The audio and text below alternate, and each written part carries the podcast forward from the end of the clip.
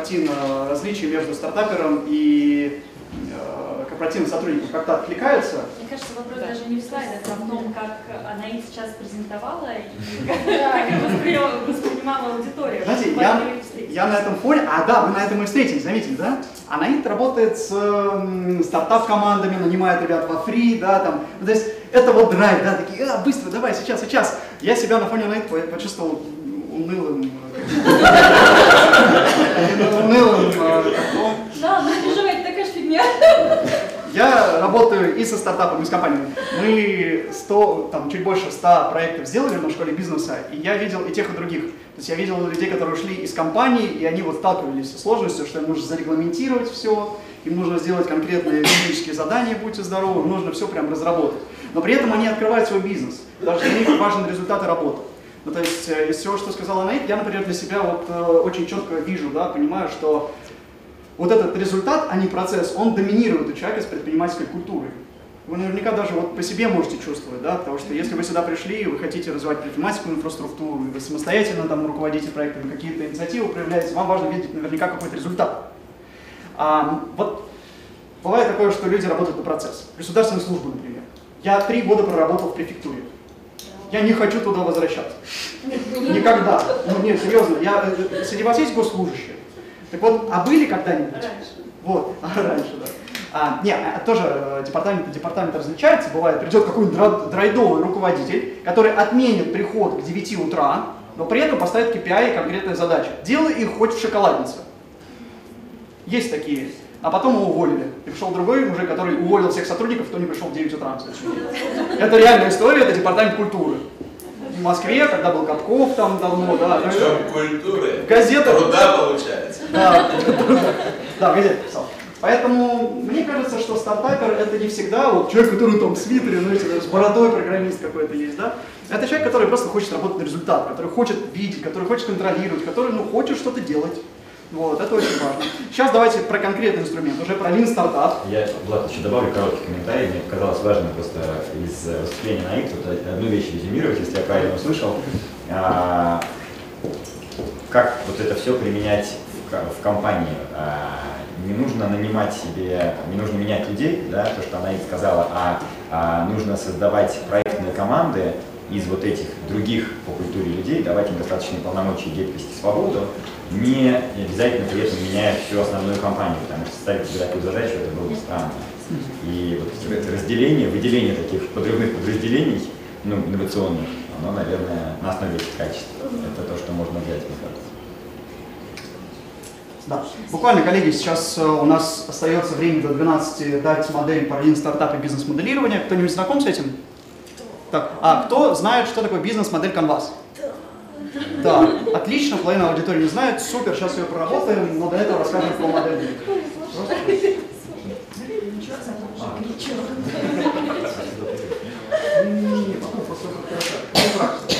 А потом после как э, Константин сейчас расскажет про Lean стартап, мы сделаем небольшой перерыв на 10 минут и будем бизнес моделировать, резать, дизайн мыслить и так далее.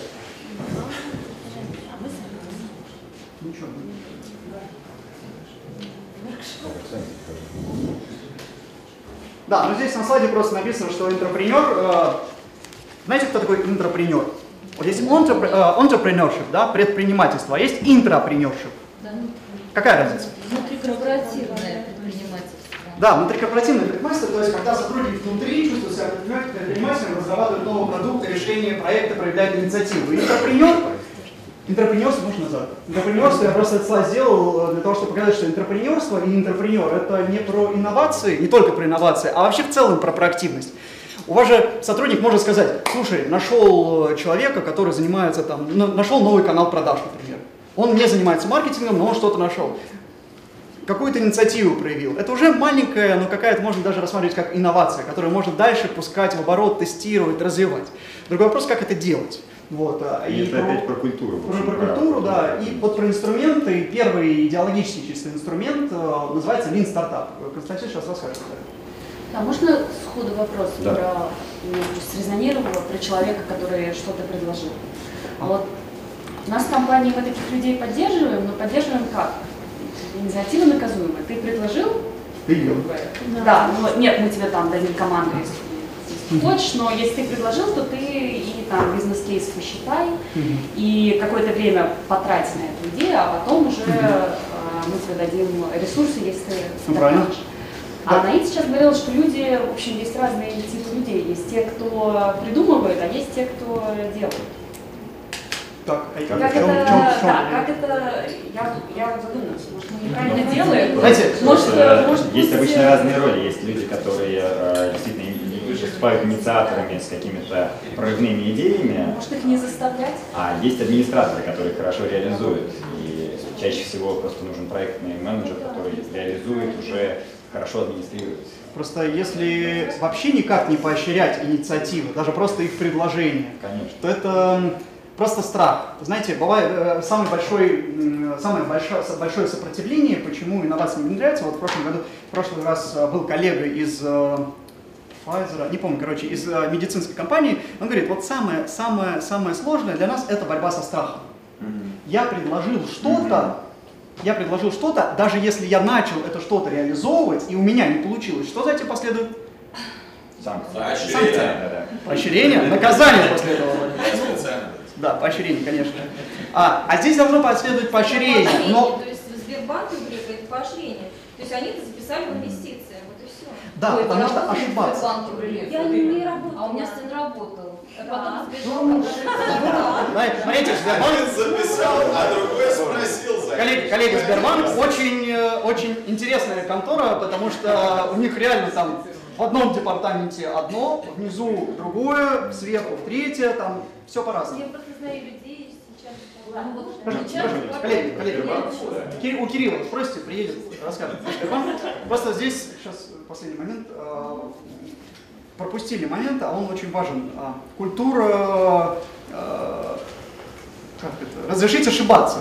Да, да, кстати, хочется вот про это как раз добавить, про культуру. А, Работал э, с израильскими, с американскими и с российскими стартапами. В чем разница, а, чем отличается российская культура? У нас считается, что если человек завалил проект, да, поднял инвестиции, привлек деньги, поставил какие-то цели и не вышло, прогорел, он у нас скорее будет котироваться как неудачник. А если э, мы говорим про э, американский, израильский рынок, а, там человек в резюме прямо пишет, или там в презентации, что он second timer, или там у него было три проекта, ты его спрашиваешь, а че, ну какие были проекты? Он говорит, такой-то вот, э, подняли стойку, разорились и так далее.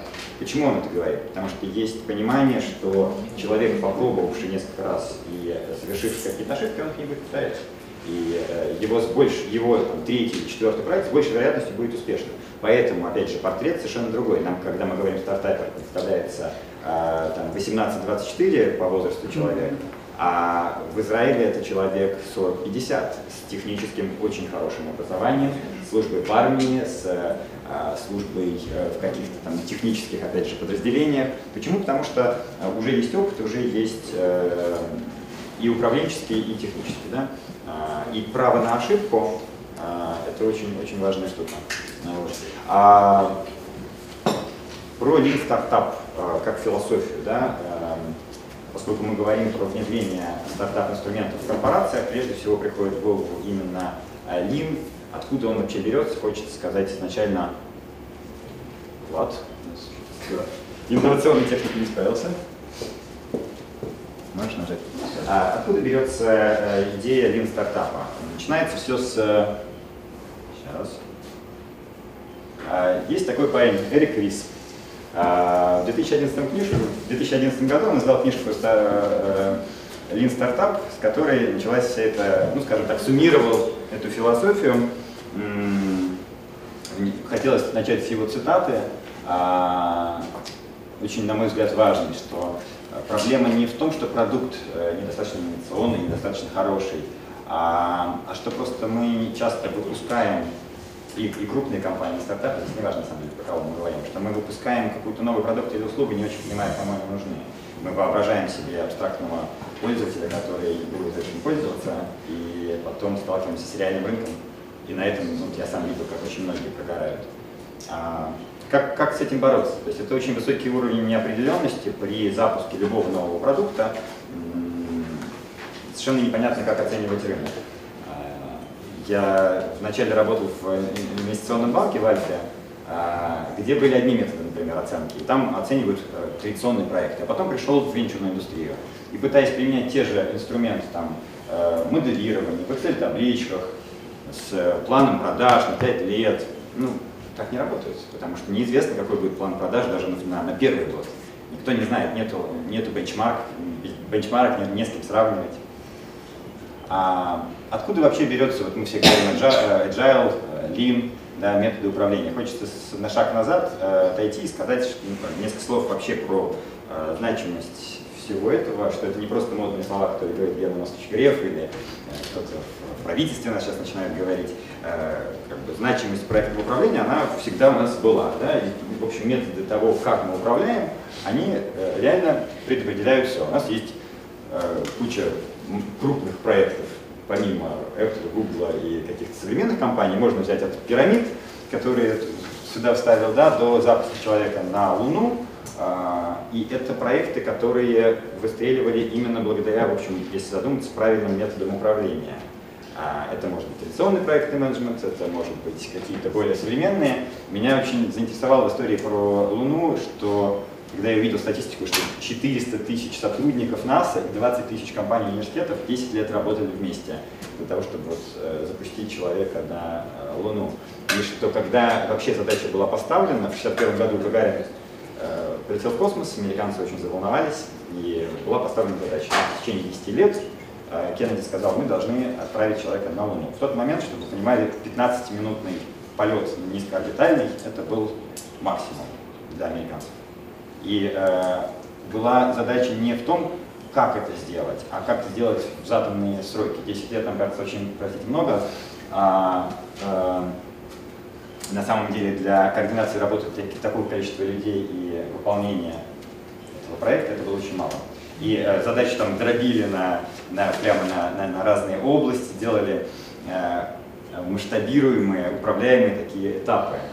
А, чтобы все вплоть от Пентагона до последнего поставщика деталей было э, контролируемо. А, ну, если немножко говорить... Так. Нет? Вот. Если говорить про, э, конкретнее про Lean, э, бережливое производство, да, откуда, оно, откуда вообще этот термин взялся, это еще из компании Toyota повелось, в которой это называлась производственная система Toyota.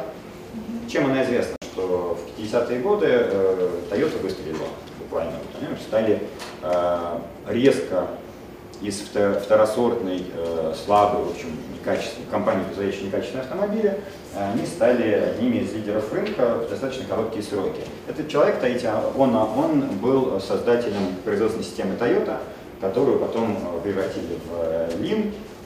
Его идея была очень простая, что все сотрудники участвуют в непрерывном улучшении процессов. И задача стоит в том, чтобы э, сократить потери на, э, на каждом этапе. Вот эта идея сокращения потерь и э, ликвидации всего, за что пользователь не готов платить, она потом и в Lean Startup легла в основу, так же, как и идея непрерывных улучшений, что каждый сотрудник что-то меняет, что-то улучшает. Каким образом вот этот, э, этот подход бережливого производства из традиционного производства, процессного производства, э, выпуска автомобилей перешел в такую сферу, как э, программирование, запуск стартапов и так далее. А через ну, некоторые, некоторую метафору, скажем так, здесь нету прямой, даже прямого использования методов Тайтиона, скорее ликвидация, ликвидация потерь и ликвидация потерь прежде всего времени. То есть традиционный проект делается все мы знаем как, то есть планируется бюджет, ставится ТЗ, есть какие-то сроки, и э, всегда есть риск, что мы к тому моменту, когда мы выпустим он будет никому не нужен. Как с этим бороться? Ну, э, вот этот замечательный человек Эрик Рис сформулировал подход, что мы должны э, непрерывно выдвигать гипотезы да, и их проверять. И это единственный способ, э, как можно э, не попасть в ситуацию, когда мы безнадежно устарели к тому моменту, когда выпустили новый продукт или новую услугу. А у него появилась вот эта идея цикла «создать, ценить, научиться». И э, очень важный момент, что это все аргументируется фактами. Это не то, что творческий процесс, знаете, мне захотелось изменить дизайн вот так. А есть конверсии, есть э, продажи, есть э, опросы, есть ну, как, чисто статистические подтверждения или опровержения тех или иных гипотез. А, вот этот цикл, да, э, build, measure, learn. А, мы, что это значит? А, мы создаем, у нас есть какая-то идея, что востребован тот или иной продукт. Э, Это может быть новый, это может быть просто улучшение текущего сервиса. А, Чтобы ее проверить, мы делаем, а, выдвигаем гипотезу и сразу формулируем метрики, что, допустим, мы хотим сделать новое приложение или новый банковский сервис, и э, он нам улучшит продажи на 2%. Выдвигаем э, эту гипотезу, строим MVP. Что, значит такое MVP? Это минимальный жизнеспособный продукт, э, то есть это какой-то прототип, но отличие от прототипа в том, что это работающий прототип, который выполняет основную свою функцию. То есть мы про это будем сейчас подробнее говорить, про построение MVP. Но здесь идея в том, что именно как можно раньше сделать такой продукт и тестировать свои идеи об рынок. То есть не с абстрактными пользователями взаимодействовать в своей голове или в бизнес-плане, а э, с конкретным рынком.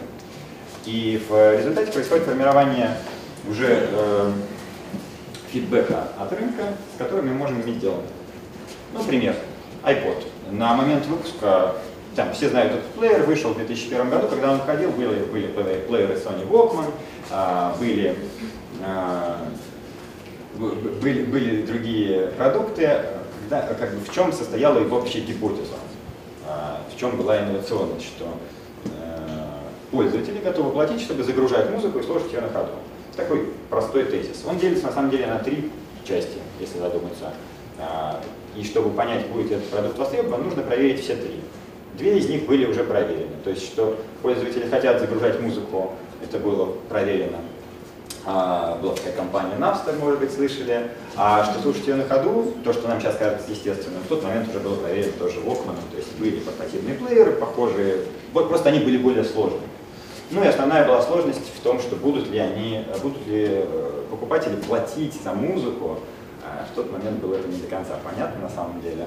И вот по сути проверяли, запуская первый, первый iPod, проверяли одну гипотезу.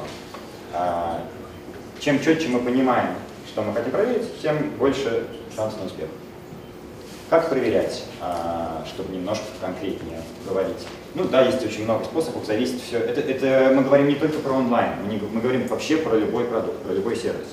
А, Если, если совсем простые какие-то вещи, которые сразу приходят на ум, это сайт.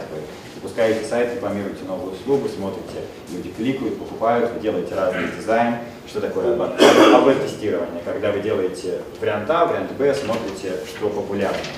А, демо-видео. Вы можете вообще не иметь продукта. Dropbox, которым все сейчас пользуются, запускался с того, э, что они сделали э, увлекательное, вовлекающее видео с демонстрацией того, что еще нет.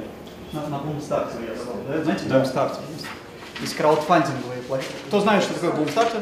А, на всякий случай. Значит, есть краудфандинговые площадки, на которых люди вывешивают свои типа прототипы, либо даже уже MVP, либо просто видео своего продукта, как он будет э, вре- э, работать, и собирают деньги. Это отличный способ э, ну, там, э, достоверно понять, будут ли люди за это платить. Есть э, у меня хороший мой товарищ э, Слава Семенчук, он запустил несколько таких достаточно известных стартапов, но при этом он э, и там, э, пролетел с большим количеством начинаний. А Он интересно рассказывает, что он выпускает уже сейчас третью книгу. Одну в издательстве Мануна Фербер, другую в Альпину, и третью сейчас еще, по-моему, в Альпину будет, про разработку приложений. Почитайте, кстати, интересная книга у него. И он, значит, говорит, что для того, чтобы понять, люди будут за это платить или не будут за это платить, как думаете, что он сделал? Он просто разместил описание книги на букстартере и сказал, заплатите за эту книгу, если вы ее купите. Обе книги собрали там по сколько там, по полмиллиона, по миллиону, не знаю, надо у него спросить. Короче, нужные средства для того, чтобы сделать первый тираж, там, тысячи или две тысячи штук. И потом они постоянно пере- перезапускали. Это дало ему что? Вот этот подход. Да, уверенность в том, то, что его будут покупать. Потому что, скорее всего, если я написал книгу и у меня есть фантазия, что ее купят, с реальностью это будет мало общего иметь. Это я просто добавил. То есть Да. стартер офигенно, даже можно не иметь продукта, можно просто скетчи нарисовать, можно описание красиво сделать, можно найти, где есть сайт tilde.ru, быстро сделать за 10 минут лендос, э, лендинг, сайт небольшой, да, и запустить его, потестировать на пользователях, что они скажут. Вот, это вот такое тестирование MVP. И да, здесь важно сказать, что можно, конечно, провести просто фокус-группу или показать э, свой продукт э, пользователям, сказать, нравится или нет, но это чаще всего приводит к ошибке, люди хвалят э, и говорят, ну, в принципе, интересно, ничего, там, может быть, буду пользоваться, но это совершенно не значит, что они будут платить. Самый надежный способ оценить спрос – это действительно э, начать какие-то демо-продажи, э, пред, собирать предзаказы или в какой-то еще форме заставлять пользователя платить, скажем так. Даже, даже дешево, вот э, Аннет, наверное, подтвердит, да, как в фонде развития интернет-инициатив отбирают стартапы. Если у тебя хотя бы есть хотя бы несколько продаж по бизнес-модели, если ты хоть как-то ее оправдал, ну хоть, хоть 10 скачиваний у тебя Да. было, хоть 100 человек, которые заплатили тебе по 100 рублей за это дело, окей, ты потестировал модель, надо просто ее докручивать. О чем с тобой говорить? О чем говорить с человеком, пока он даже не потестировал, не пообщался с людьми, которые это будут покупать. Это очень важный факт. Да. А, несколько еще каких-то более таких а, продвинутых, ну, страницы в Фейсбуке, понятно, вы можете просто собирать отзывы, рекламировать будущие продукты или сервисы, смотреть, какой вообще будет отзыв у людей. А, прототип мы по- поговорили. По поводу ручной обработки информации, вот прямо расскажу случай с э, своей практики. Запускали, мы, сейчас мы запускали э, онлайн платформу онлайн-образования веб-университет э, три года назад. А, Идея была в том, что есть американский э, Udemy сайт, где есть пользовательский контент, пользовательские курсы. То есть как на YouTube каждый может разместить ролик, также э, может каждый разместить какой-то курс, э, рассказывающий, ну там человек печет хорошо пирожки, он рассказывает курс и продает его на эту платформу, как пирожки. А, у нас был инвестор, у нас была команда, все замечательно, и была проблема, что вот загружение, за- загрузка пользовательского контента – это отдельная функция, на самом деле, э, чтобы сделать такой сайт, на котором будет удобно загружать, э, понятно, как, свои, свои, свои курсы, это отдельная задача, под которой у нас просто не было ресурсов. Мы были такие вот бе- бережливым стартапом. И мы сделали э, ручную обработку функций, то есть мы э, сделали гипотезу, что сейчас мы проверим, вообще нужно ли кому-то пользовательские эти курсы. Э, люди нам будут писать и давать свои материалы, а мы сами их уже будем загружать, потому что у нас не было интерфейса для загрузки. И оказалось, что в принципе большинству людей не так важно, сами они загрузят или какой-то специальный человек там за них, это даже лучше. И понятно, что такая ручная обработка функции, заявок это может быть, или звонков, а, она очень трудоемка, но на первом этапе это допустимо. И потом, если вы проверили, есть спрос, то вы можете дальше это автоматизировать. А если вы делаете наоборот, сначала автоматизируете, то очень много времени тратите. Использовать конкурентов. А, Это вообще замечательная история, потому что вы можете а, использовать существующие на рынке аналоги, чтобы тестировать э, свои гипотезы. Ну, скажем, вы хотите э, Вообще первый вопрос, который э, задается стартапу, когда он говорит, у меня новый продукт, а кто у вас конкурент? Если, никто. Да, если ответ никто, значит, Значит, до свидания. значит очень плохо. Все. Что... Нет, не Все, все все, хороший а ответ. человек- Все, все мои клиенты. Это все от 20 до 45 до Нет, конкурент, 60. конкурент. А, Кто конкурент? Что очень, э, ну, на, на любой сервис или на любой продукт есть э, существующие решения, которые решают, ну, то есть э, продукты, решающие ту же задачу. Хуже, лучше. Нужно знать их, нужно понимать, в чем их недостатки, а, можно их использовать. Когда эм, магазин Запас есть такой американский онлайн-магазин обуви. Он начинался э, с того, что их основатель э, решил, что вот у него нет как- какой-то пары кроссовок э, Nike э, в его, в его городе родном в Америке, а вот ему хочется, они продаются в другом городе. И он подумал, надо сделать онлайн-продажи. В тот момент, это, это был конец 90-х, если не ошибаюсь, вообще это было начало 2000-х, может быть. Да, эм, это была прорывная идея, что кто-то будет покупать обувь онлайн. И как он сделал, вместо того, чтобы делать склады, закупать обувь, э, делать полноценный сервис, он э, пошел в соседний магазин обуви, отфотографировал у них всю обувь, которая есть вот в розничном обычном магазине, сделал страничку, разместил, сказал, вы можете у нас купить обувь, которой у нас еще пока даже нет. Ну, это- этого не было заявлено. Э, Поступал заказ, он шел в магазин, покупал, отправлял. А что это позволило? Что он, по сути, использовал существующую инфраструктуру, не создавая своих складов, своих систем доставок и тестировал гипотезы таким образом. А, То есть, можно я, я на всякий случай акцентирую просто внимание. А, то есть вы представьте, у человека нету ни продукта, мгм. ни технологии, ни существующих клиентов, Да. ни отзывов, ничего.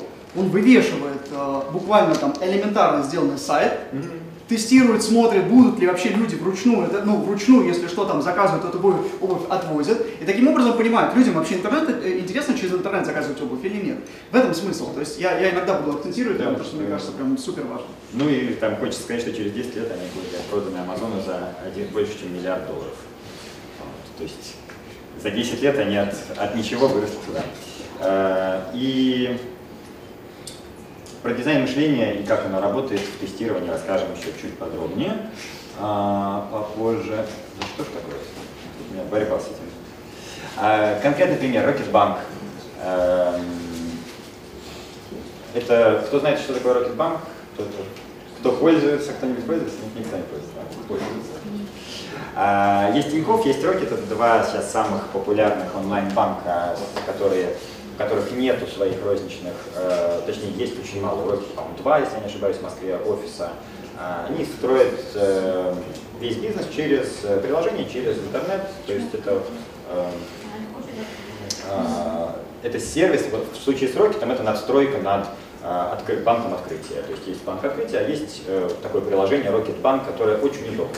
Когда они запускали свое приложение и пытались понять, вообще нужно кому-то банковское приложение такое или нет, они, э, не стояла задача, как экономно это сделать, да, не тратя огромные бюджеты на маркетинг и проверку своих гипотез. Они сделали MVP, то есть как раз простое приложение с минимальными функциями, банковское приложение, то есть банк, ба- банковский ну, клиент. А, взяли несколько крупных городов, взяли свою целевую аудиторию, то есть у них была гипотеза, что именно молодые люди 18-30 лет будут э, использовать, причем с определенными интересами. И э, в чем, в чем как бы здесь весь кейс? В том, что они с минимальным ресурсом смогли добиться очень высокого CTR, то есть click-through rate – это конверсия в э, клике, э, и с, с очень низкой ценой за установку, там 2-3 рубля заплатили за пользователя, все, получили первых пользователей, первый фидбэк, данные их, э, когда они авторизовались, все, в конце они уже связались и собрали ощущения от использования тестовой версии. Что им нравится, что не нравится, поправили. Сейчас они, в общем, достаточно известный и успешный э, банк. Продукты в том, что вы можете пойти в банк открытия, если там когда-нибудь окажетесь, там такие медленные операционистки, очереди, все такое. Вместо того, чтобы туда ходить в розничный банк, вы можете, например, установить себе приложение и пользоваться всем тем же самым, это онлайн, а деньги снимать через партнерские банкоматы в Сбербанке. А как привозят домой? Да. Куда у вас? Ну, как Как Тинькофф? Как Тинькофф? Они конкурируют с Тиньковым. Надо сказать, что у Тинькова было достаточно много денег для того, чтобы запустить Тинькофф Банк. А у Рокетбанка не было практически Да. ничего. Да, да. И поэтому можете заметить, э, раньше шла очень активная война между Тиньковым и Рокетом, потому что Тиньков в Твиттере постоянно писал эти маленькие гады, я куплю вас за один рубль. Да, да, да, да. За один рубль. Вот. А в итоге э, банк открытия выкупил их, по-моему, за много больше денег. Да. А, да. Но они же все-таки на прежнем своем банке партнеры э, очень сильно... Интеркоммерция у них была. Да, да, вот мы там отозвали просто у банка лицензию. Это была не их проблема, это их партнер, Нет, это была их проблема со своими клиентами. безусловно. Поэтому Которые они очень нельзя хорошо решили. это не была их проблема. Ну, да. Они, кстати, очень, э, с точки зрения того, как стартап, э, я закругляюсь, да, как стартап решает проблемы, очень здорово не, не сказали, мы закрылись, мы разорились, все, наш интеркоммерц закрылся, значит мы закрылись. Нет, они нашли нового партнера, с открытием теперь работают. Сколько лет они потеряли? Есть статистика на вот этом Не знаю, не работают. У них очень был хороший менеджмент процессе. Да? Да, то есть люди были уведомлены о том, что это все происходит, и деньги им вернули, перевели. То есть не было такого, что неожиданно ты просыпаешься, и у Да, тебя да, нет да. доступа. Мгм. То есть э, все, кто был в Рокете, все остались довольны. Даже им заранее прислали смс многим. Вы видите свои деньги, потому что возникнут проблемы. Именно после этого возник скандал, на самом деле. Э, спорное решение, но менеджмент был явно ответственный. Да. Лояльность них очень хорошая Мгм, между с- людьми. А, еще несколько примеров, чтобы было понятно, что это не только про онлайн, и вообще не про, а, а, не, не про приложение. Если мы говорим, а, ну, здесь мы уже говорим на самом деле про agile, может быть несколько слов сначала про agile. или- Окей. А, про компанию э, из традиционного сектора реального производства NMP Group занимается производством оборудования по э, розливу, как они говорят, пива и газированных напитков. А, занимает 95% рынка. У них была проблема. конкретно в HR-департаменте, что э, компания технологическая, полного цикла, то есть они все оборудование производят, производят с нуля и продают. Им нужны специфические очень э, специалисты, технари, конструкторы, которых сложно найти. И э, их нужно много. А в итоге было очень большое количество просроченных вакансий. Главное, что там, э, руководители департаментов не знали, когда будет найден тот или иной конструктор, инженер. И это, соответственно, стопорило весь процесс.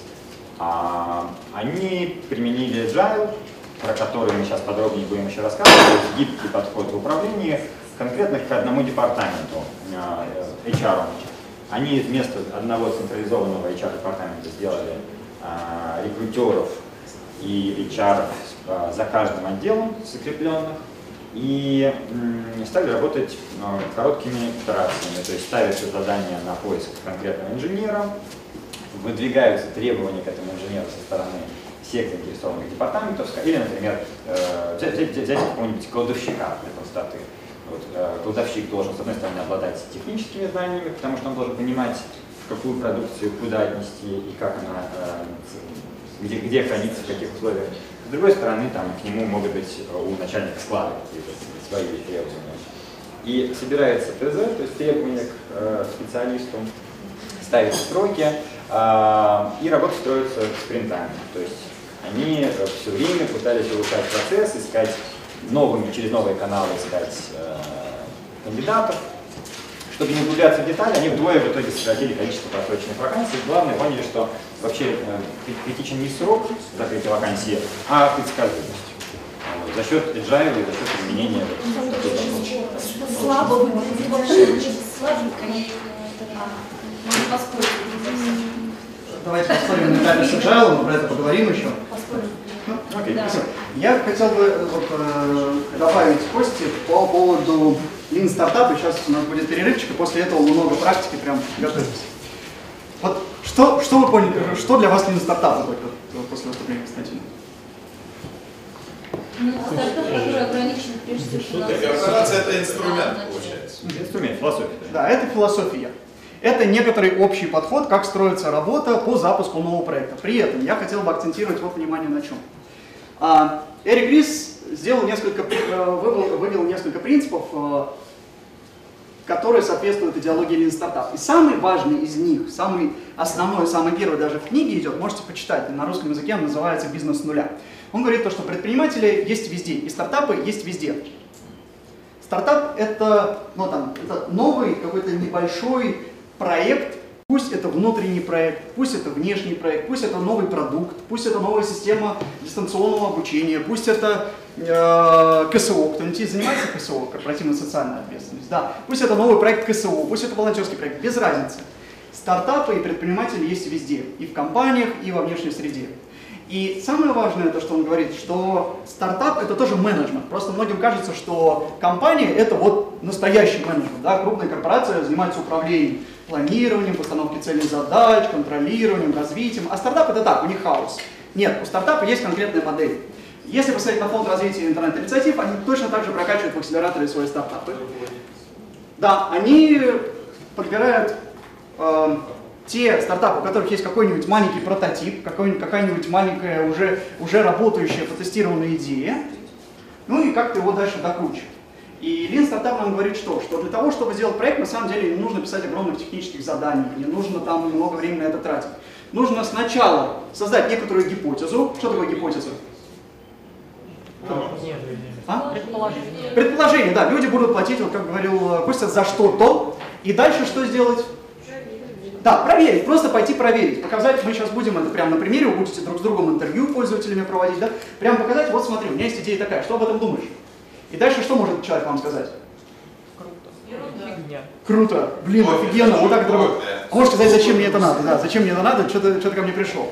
Вот, и такое часто бывает достаточно, и компании им- именно поэтому дальше очень важно, там, помимо, когда мы построили какой-то прототип, когда мы там его потестировали, потестировали, оценили, мы что делаем? Учимся. Мы учимся, мы делаем для себя выводы. Это ну, некоторый здравый смысл. Многие боятся делать выводы, могут, многие боятся тестировать. Почему? Ресурсы клиент. Он считает, что он знает лучше продукт, чем клиенты, и боится, что клиенты скажут ему правду. Такое часто бывает. Когда ты проявляешь инициативу, ты очень трепетно относишься как к своему ребенку новому проекту. А А тебе говорят, первые деньги потратил, вообще кажется, что правда нет. Да, если первые деньги, а если деньги компании потратил, то потом еще и худо будет. Культура, культура стра- отсутствия страха над ошибками было бы важно очень внедрять. Вот, соответственно, вся логика лин стартапа. И в нее уже укладывается такой инструмент, как дизайн мышления, который нам помогает узнать, а что пользователям нужно, вместе с пользователем сформировать продукт. Сюда уже входит Agile и Scrum конкретно, то есть именно процесс разработки продукта. Как организовать работу команды так, чтобы вот эта команда работала и быстро через три недели дала уже конкретно первую версию продукта. И как оценить это, как вести переговоры дальше э, с пользователями, Customer Development. Все это будет сейчас после перерыва. А, Как-то так, у нас сейчас 10 минут, и бизнес-модул Canvas мы придем. Смотрите, важный момент, важное, важное задание. Посмотрите, пожалуйста, у нас слайд сейчас. Вот есть такая штука, макет с бизнес-моделью. Что вам сейчас нужно будет сделать? Я этот слайд оставлю. Послушайте, пожалуйста, инструкцию. Что? Да, устроили, это Manual FF. Смотрите, это маленькая инструкция, идем на перерыв. Что вам нужно сделать? Вы сидите сейчас столами. За каждым столом где-то по 5-6 по человек. Это нормально. Что вам нужно сделать во время перерыва? Уделить буквально 2-3 минуты самостоятельное мышление, а потом согласовать, по какому бизнесу вы будете строить бизнес-модель. Вы можете выбрать что-то абстрактное. Кафе, авиакомпанию, что угодно. И вам нужно будет придумать единственное одну фишку, чем это будет отличаться от остальных компаний. Это может быть какой-то там полночный бред. Ну, то есть вы можете придумать что-то, что еще на рынке нет, что является каким-то новшеством.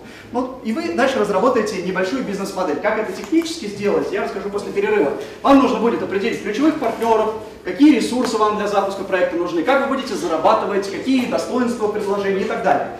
Во время перерыва просто подумайте, о каком бизнесе вы будете говорить.